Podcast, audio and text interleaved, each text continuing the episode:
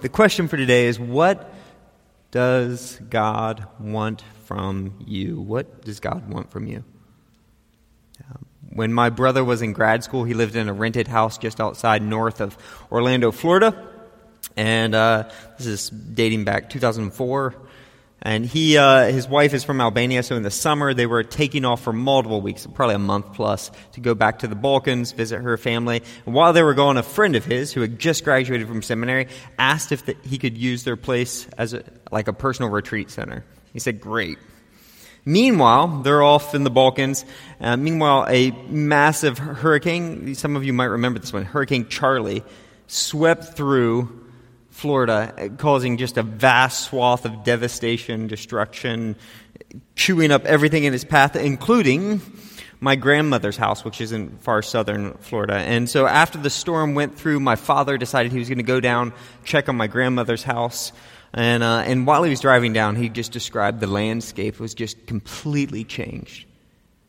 Entire forest of trees were gone. Um, all, the road signs were all missing. Entire neighborhoods had been like swept off the map. And so while he's um, going down, uh, he decides on the way to my grandmother's house, he, he, says, well, he could stop by my brother's place just to check on it, make sure the roof wasn't ripped off and all their stuff getting rained on or something like that. So he goes up to my brother's rental and, and he has a key, so he opens the door and he's surprised. Oh, there's a guy sitting there on the couch in his like pajama pants drinking coffee.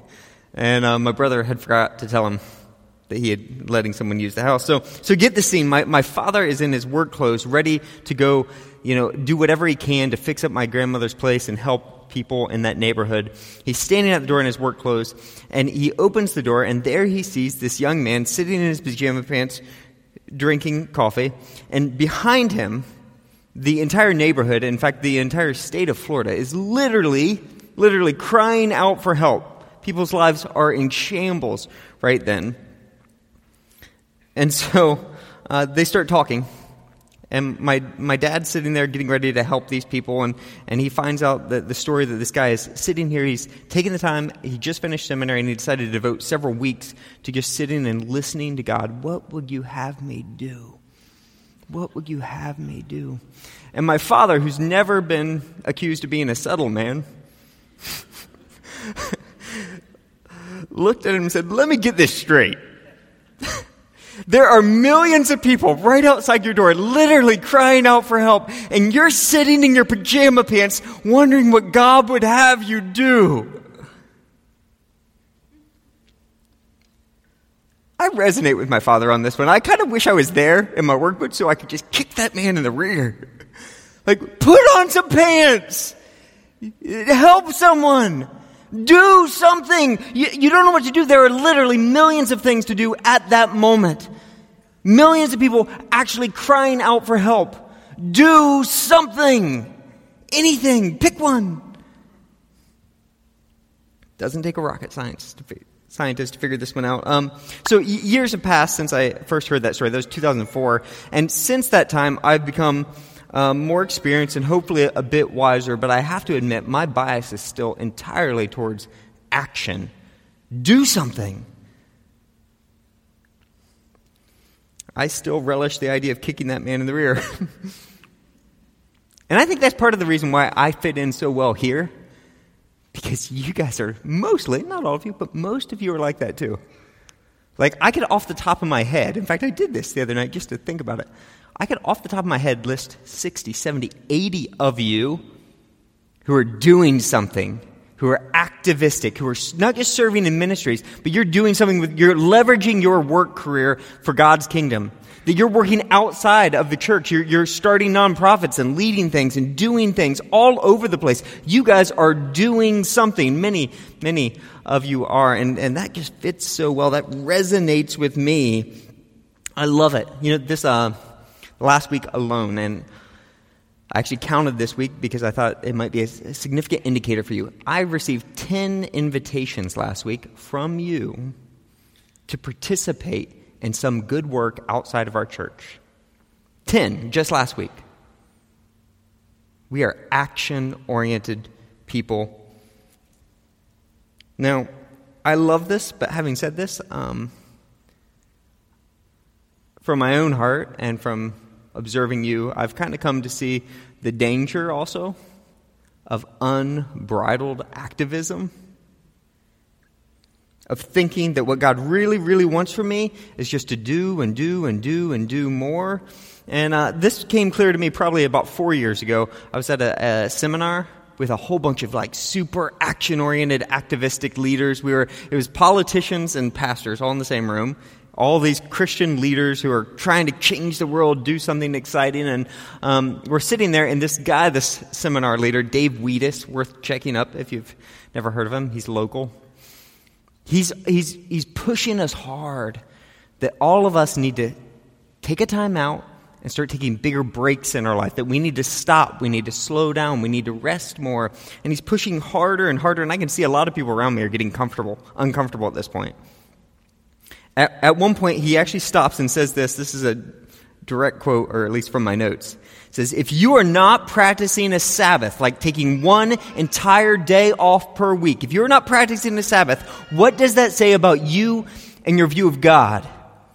Why do you feel you must work seven days a week? And now the best part about this is, and the reason why it was so memorable is because as soon as he said this, the politician next to me got so noticeably uncomfortable that he couldn't stand it anymore and he burst out and he was like, What are we supposed to do? Just sit back and watch the world go to hell in a handbasket? Every moment we're not moving forward is, is a moment when we're losing ground. And um, you know how it's a lot easier to see other people's faults than it is your own? So, this is one of those moments of clarity where I looked at the guy and I thought, this guy really thinks that it's his job to save the world. Like, this guy really thinks that God needs him to save the world. That if he doesn't step up and do work seven days a week, that, that God will somehow fail, that God needs him. Someone needs to tell him that the position of Savior of the universe is already filled. And so I, I, I like I'm sitting here mocking him in my mind, and then I thought, oh no. Do I think that I have to save the world too?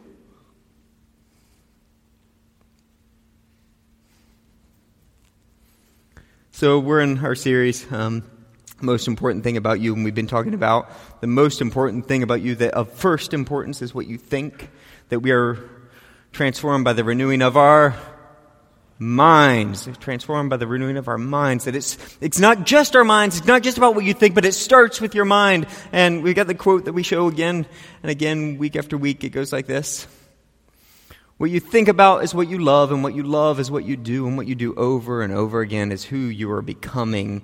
Friends, that is so true. What you think about, what rests in your mind, what you fixate on, the stories we tell ourselves, it stirs our heart. And our hearts it leads us to action. Our hearts always lead, ends up in our hands and our feet and our tongue and our eyes. And what you do over and over again becomes a habit, becomes a character, becomes who you are becoming. So we've been saying again and again that we want to we want to get in there. We want to leverage this for Christ's sake, and we want to make this a way in which we are going to root out the lies and fix our minds on Jesus Christ, fix our minds on what is true, fix on our minds on who God really is. And today, I want you to listen closely to this. Today, the lie that I want to talk about is a really, really good lie. And like all really, really good lies, it's got a lot of truth mixed in.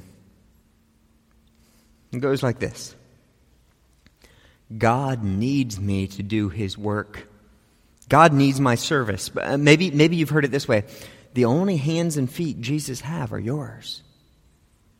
If I don't do, do, do, do, God's will will not be done. That's the lie.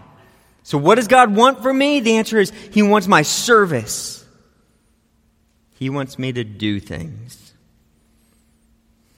Like any really good lie, it's, it's the truth twisted just a little bit off. But it's twisted enough that if you believe this, if you accept this, if you let this form your life, it's going to twist your relationship with God, your relationship with yourself, and your relationship with everyone else.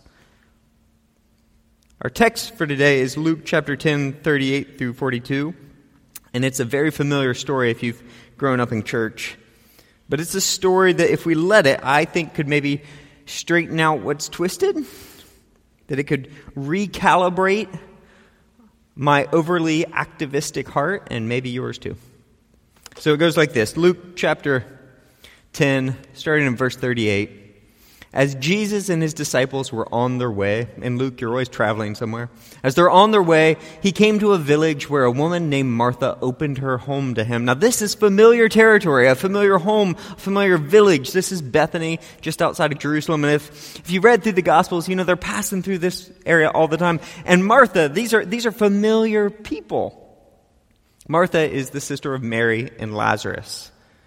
So, you know how. Um, you know how if you have a really intense moment with someone, uh, one of those really like life shaping moments, it can forge a deep relationship? Like, this is the plot of like every movie out there, you know? Or at least every other one, right? Two strangers get thrown in together. They have to face impossible odds. And then at the end, they overcome the odds and become best friends or they get married or something, right? You know the story. It's, it's cliche, but there's something to this. I mean, if you think about the people who walked with you in those moments of deepest stress, of deepest sorrow, of greatest joy, even, I mean, you hear about guys who go through the, through um, military combat service together. They've become a band of brothers. They might only spend a couple weeks together, but those, those weeks are so intense, they're like connected for life. Or even uh, some of you might think sporting, sporting events, you know, they, uh, you, you get this big championship game, and you only knew those kids for a season, but battling that battle together forged you for life. There's actually a, a, a word, if you Google this, it's called communitas. It's the type of community that's only formed in those deep, intense moments of life. This is one of the reasons why going on mission together, going to Bulgaria together, forms amazing relationships, things of that nature. But I digress. The point is, as Martha, Mary, and Lazarus, they have communitas with Jesus. Like they only show up a few times in the gospel, but when they do, it's usually pretty intense. Like it's right before Jesus is going to die. He stops at their house and Mary's like, I know you're going to die. I'm going to get you ready for it. And she anoints him. Or, or the best, um, Lazarus dies. Jesus comes and he weeps and he weeps and he weeps over him. And then he raises him back to life. Like, it doesn't get much more intense than being raised back from the dead. So you see, my point being, these, these are not just people. This is not just strangers. So of course, when Jesus stops by their village and comes into their town, of course they're going to stay with Martha. Of course, it is a culture of hospitality. Of course, of course, she's going to more than be excited to have 13 hungry, big, hulking men stay with her. This will be great. So we see she opens her home, and verse 39 reads like this She had a sister named Mary who sat at the Lord's feet listening to what he said.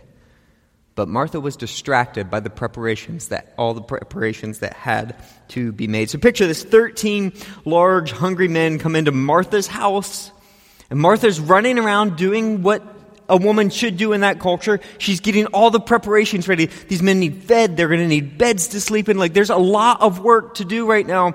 But Mary, what's Mary doing? Mary's like hanging out with the boys. This is, um,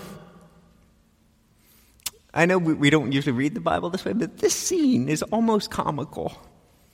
We're supposed to see here the moment when, when this activistic, angry politician who's like, God needs us to save the world, runs into this, the seminary student sitting on the couch and his campaign drinking coffee. What would God have me do? Like, you don't know what's going to happen, but, but you know something's going to happen. This is, this is a good moment. This is the moment when we're supposed to ask literally, literally, what does the Lord want from us? What does the Lord want from us? And we're going to come up with Mary and Martha, two vastly different answers. So, so Martha, Martha is activistic. She's a go getter. She's practical. She's task oriented. Martha is a woman who gets things done. So, full disclosure here I like Martha. Like I like her. So I've been um the last few weeks we're as many of you know, we're on a hiring campaign right now. Hiring part-time staff, looking at full-time staff, and I've personally reviewed maybe 200 resumes in the last few weeks. In that, you know what I'm looking for? Martha. Like, man, as soon as I find one, her resume looks awesome. She's like, everyone who works with her like, that woman gets things done. Like, I want to work on a project with Martha. I want her on my team. Like, I'm like, I love Martha. Like, if you ask Martha, what does the Lord want from you? She like whips out the to-do list. Like this, this, this, this, this. And this is our, this is our plan. This is who's going to do this. I'm going to delegate to this. And you're like, yes, I love it. But Mary, Mary, Mary, she doesn't seem to see any of this. Mary is totally relaxed. Mary is totally lost in conversation. And Mary, my friends, is totally oblivious, totally impractical. Like if you ask her, where's dinner going to come from? She's like, I don't know, where? I've known a lot of Marys. Now, let's be clear here. Mary is not lazy. Mary is oblivious, and that's very different. She gets so lost in the moment that she doesn't realize that dinner won't fix itself. She, she, it doesn't. If you go to Mary's house, it's going to be a mess. Like, if you look at her sink, it's to be piled high with dishes. If you open her fridge, you're going to find like two month old takeout in there. It's just gross. But is, is Mary worried about this? No. Mary doesn't care. Mary cares about relationships. And here's the thing about Mary her relationships are beautiful. So if you ask Mary, what, what does the Lord want from you, Mary? She's like, from me? Like the question doesn't even register. Like, what, what do you mean? The Lord wants something from me. She is completely oblivious to all that needs to be done. And so she sits. So we have Martha and Mary. But let's be clear here. This is certainly, there certainly is, and if you've lived long enough, you know, there's certainly a personality type thing going on here. But if you look in the text, it, it's more than just personality profiles here. Um, there's a term here. It says Mary who sat at the Lord's feet listening to what he said. This is a technical term. This is a phrase for a rabbi disciple relationship, a, a teacher student relationship that was common in, in that time in Judaism. So we have this quote from, from this time period, a, a book called the Mishnah, which kind of uh, is the, the written traditions of Jewish faith from about this time period, a little earlier even. And it says this here's a quote. Let your house be a meeting house for the sages and sit amidst the dust of their feet and drink in their words with thirst. And this is what's happening. Mary, Martha opens her house to the rabbi. The great rabbi Jesus has come, and Mary sits there at her feet, and, she, and she's drinking in his words with thirst. Now, there's, there's one, one issue in this, though, that we might not register. She's just invited herself into the rabbi disciple relationship, and in the first century, women weren't invited into that. Do you see this? Mary's wrong on, on two levels here. You know, in that culture, first of all, where should she be? She's not where she should, should be doing what she should be doing. She should be in the kitchen helping to fix the food. But she's doing exactly what she's not supposed to be doing. She's sitting at the feet of the rabbi. She's invited herself into a relationship with him as his disciple.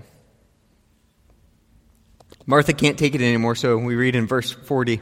She came up, uh, she came up, so Martha can't stand it anymore. This is going on. She's getting everything ready. Mary's just sitting there on the floor. So she storms up to Jesus, and this is what it says. She came up to him and asked, Lord, don't you care that my sister has left me to do the work by myself? Tell her to help me. Lord, don't you care that my sister is being oblivious and selfish and presumptuous to think she can be your disciple? Lord, do you see what she's doing? Lord, do you see what I'm doing?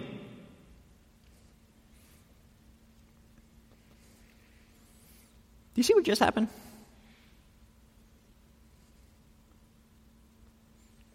Somehow, in preparing a meal that she thinks she's doing for Jesus, somehow, in trying to offer her best to Jesus, to serve Jesus, she's just twisted up her relationship with her sister, with herself, and with Jesus. Jesus is in her home. He's in her home. Like, this should be the best day of her life. But it isn't, is it? This is a terrible day. Like, like look at it. She, she has no peace. She's distracted. She's mad at her sister. And it seems that she's convinced that Jesus doesn't care about any of this and won't do what's right.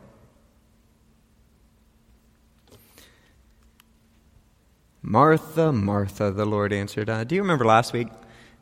If you want to, in Hebrew or in their idiom, if you want to intensify a word, what do you do? You double it. So it's not just good, but it's good, good. You don't just die, you die, die. It's not just holy, but it's holy, holy. And he says to her, Martha, Martha.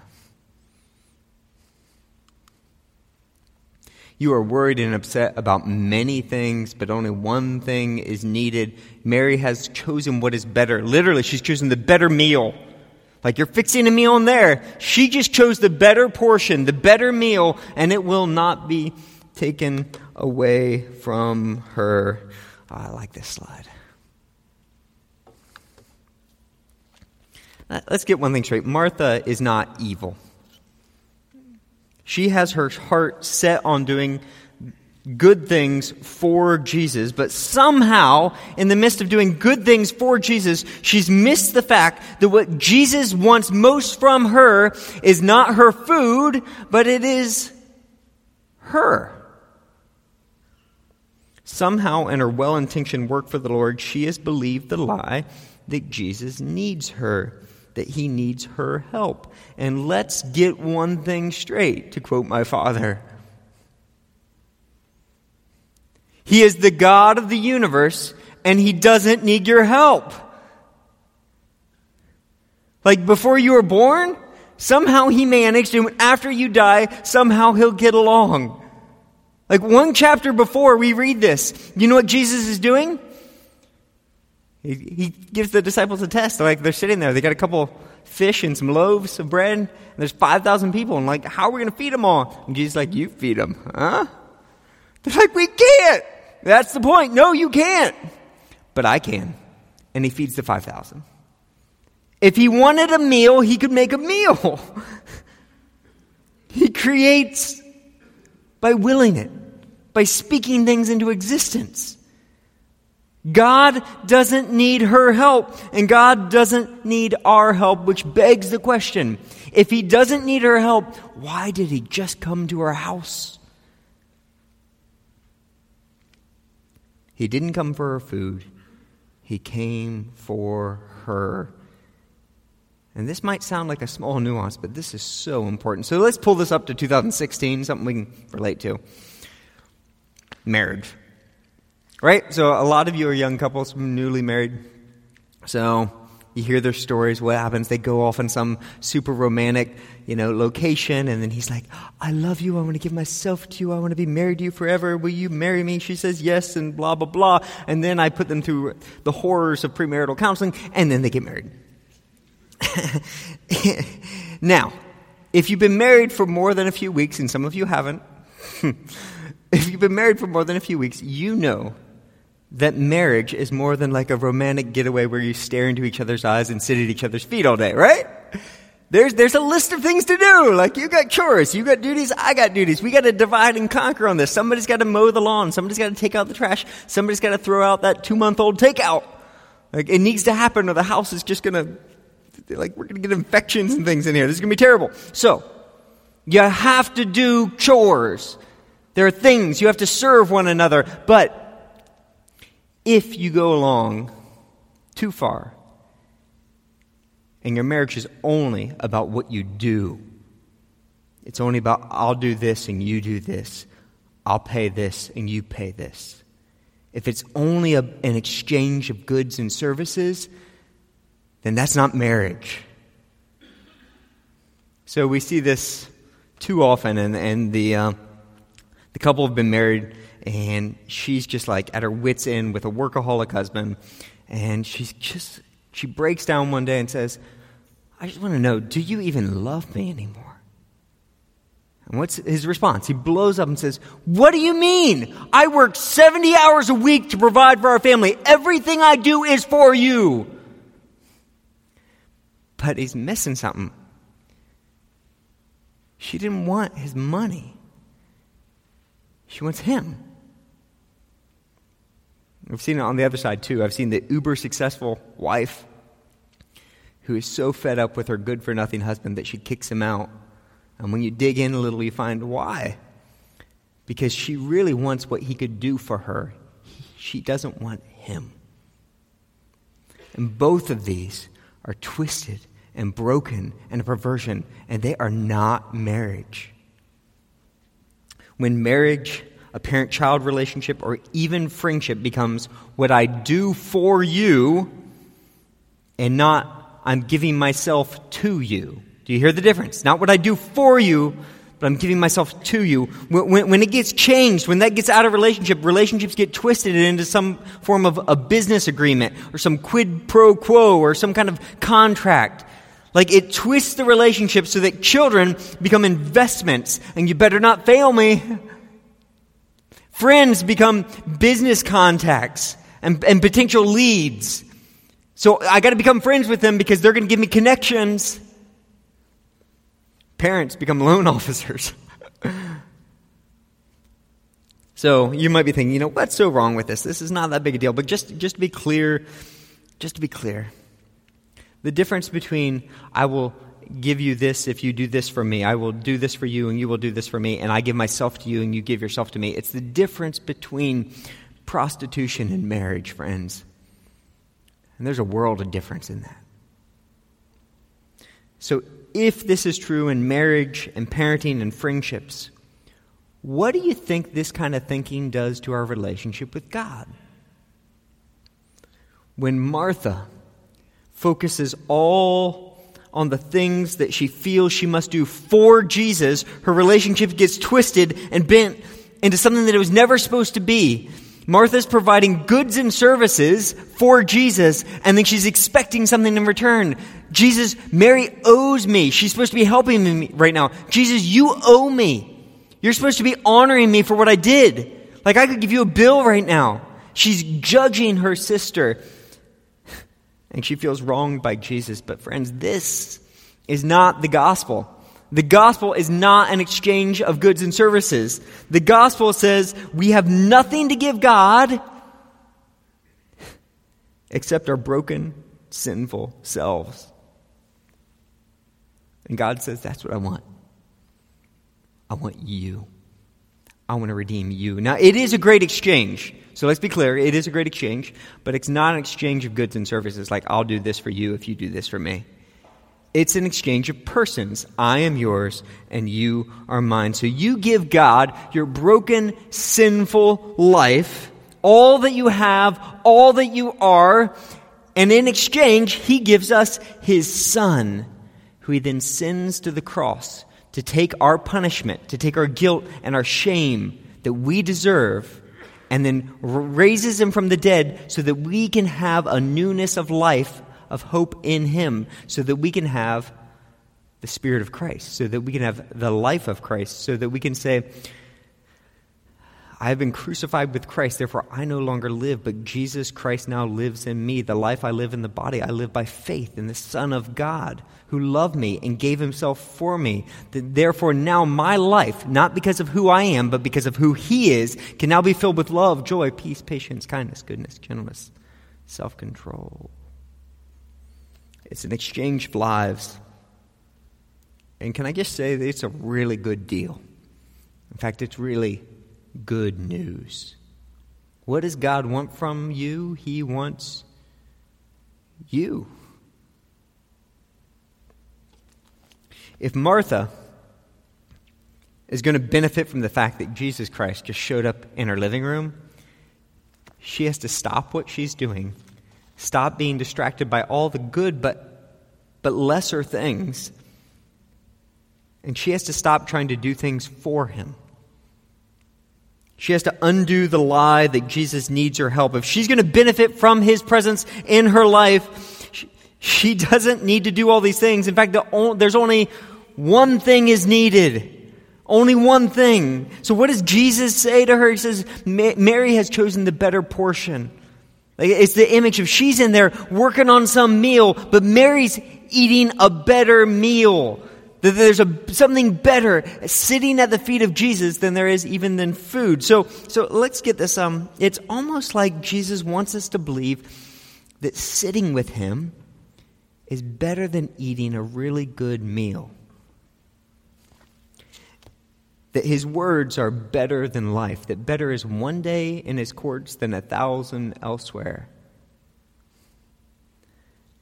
It's almost like Jesus wants us to believe that it would be better for you and I to physically starve to death than live lives outside of his presence. So Jesus takes um, one of the most essential things in life, right? Food. Doesn't get more basic than that. Literally, you will die without food eventually. And he takes one of the best possible motives you could have for focusing your life on food. I'm using this food to serve Jesus, right? I'm serving Jesus. It doesn't get better than that. So, so he takes the most basic need, food, and he takes the best possible reason for focusing on food, serving him, and then he says, even the essential things, even food, even the really, really good things, they need to be neglected if they get in your way of experiencing my presence. It's as if Jesus expects us to drop everything if they get in the way of meeting him. So uh, don't miss this. Martha, Martha may be telling herself that she's putting Jesus first by serving him. You and I may be telling ourselves that we're putting Jesus first because we're serving him. But if our service, if her service gets in the way of giving ourselves to Him, of experiencing His presence, then maybe our service isn't for Jesus.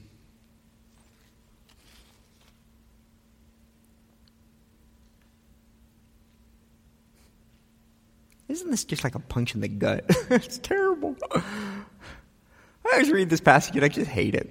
I'm like, bring me more Marthas! If, if this is true for Martha, if it's true that Martha is missing out on Jesus because of her heroic acts of service, what would Jesus st- say to my stupidly busy, multitasking, overly activistic life? If fixing dinner for Jesus shouldn't pull us away from sitting at his feet, then what would he say to all the stuff, all the entertainment, all the trinkets we shove our lives full of? Maybe it's just me. So, what are we supposed to do with this? Um, the, the, pressing question is should we just stop serving Jesus then? If it's getting in the way, maybe we should. And the answer is no. no. All of you should go sign up for children's ministry right after service, right now. um, sitting at the feet of Jesus and serving Jesus are not contradictory, and they shouldn't be. At the end of her life, uh, what does Mary do? After she sits at his feet, her heart's in sync with Jesus. And when he comes in, she knows what none of the other disciples know. She knows he's going to go to the cross. And she does this beautiful act of service for him, anointing him for going to the cross. And in fact, it's so beautiful. Jesus is like, hey, the, this is going to be included in the gospel. The whole world is going to know about this woman and this act forever. That's how beautiful her act of service is. So service and sitting at Jesus' feet, they're not contradictory. Jesus is called the servant of God.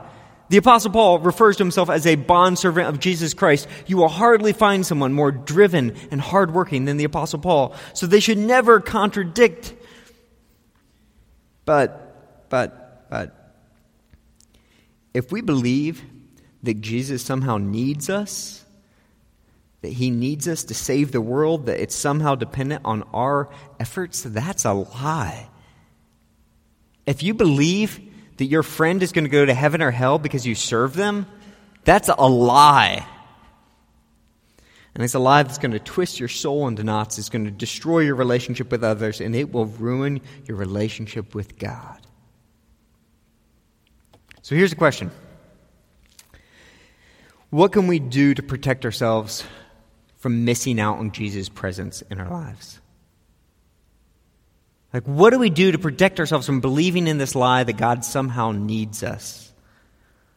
So, what can we do to make sure that we don't miss out on the fact that Jesus promises to be with us always?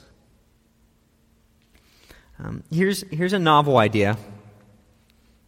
What if, just, just saying, what if we set aside all of our distractions and sat at the feet of Jesus?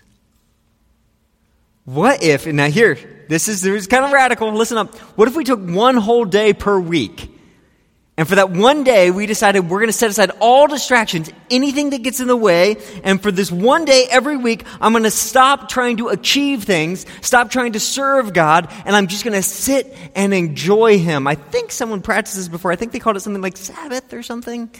Yeah.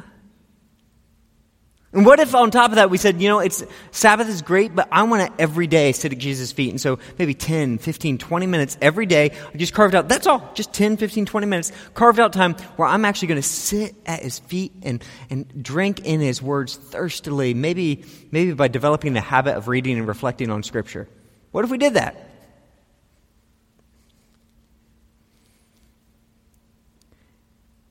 I have to ask Dave Weedis question here. If you can't stop doing all your stuff for one day a week, if you can't practice Sabbath, what does that say about you and your view of God? If you can't take 10, 15 minutes a day to sit at the feet of Jesus, what does that say? And I don't say this to guilt you because this is not about achieving. The whole point is that it's not about serving. But could it be, if you can't give up that time, if you can't stop, if you're so distracted, could it be that the stuff you're doing is more important to you than Jesus? I can't answer this for you, but I don't want you to leave here today without asking the question. It's the question we started with. What do I believe that God wants from me? Do you think He wants your service, or do you think He wants you? Let's pray. Father, uh, we are worried and upset about many things, many things, many things. And we are distracted and pulled in so many directions, Lord. And our world just multiplies this. And our cell phones and our families and our uh, complex of schools and, and kids and all the different relationships, God. And we have so many good things, not just bad things, but good things pulling us away from you constantly. Lord, I pray that you would just, I pray that you'd test our hearts in this. I pray that you allow us to see your goodness, that you are better than the best meal. You are better than the best act of service or the best thing we could achieve. God, I, I pray especially for those right now who struggle to believe that you would want them,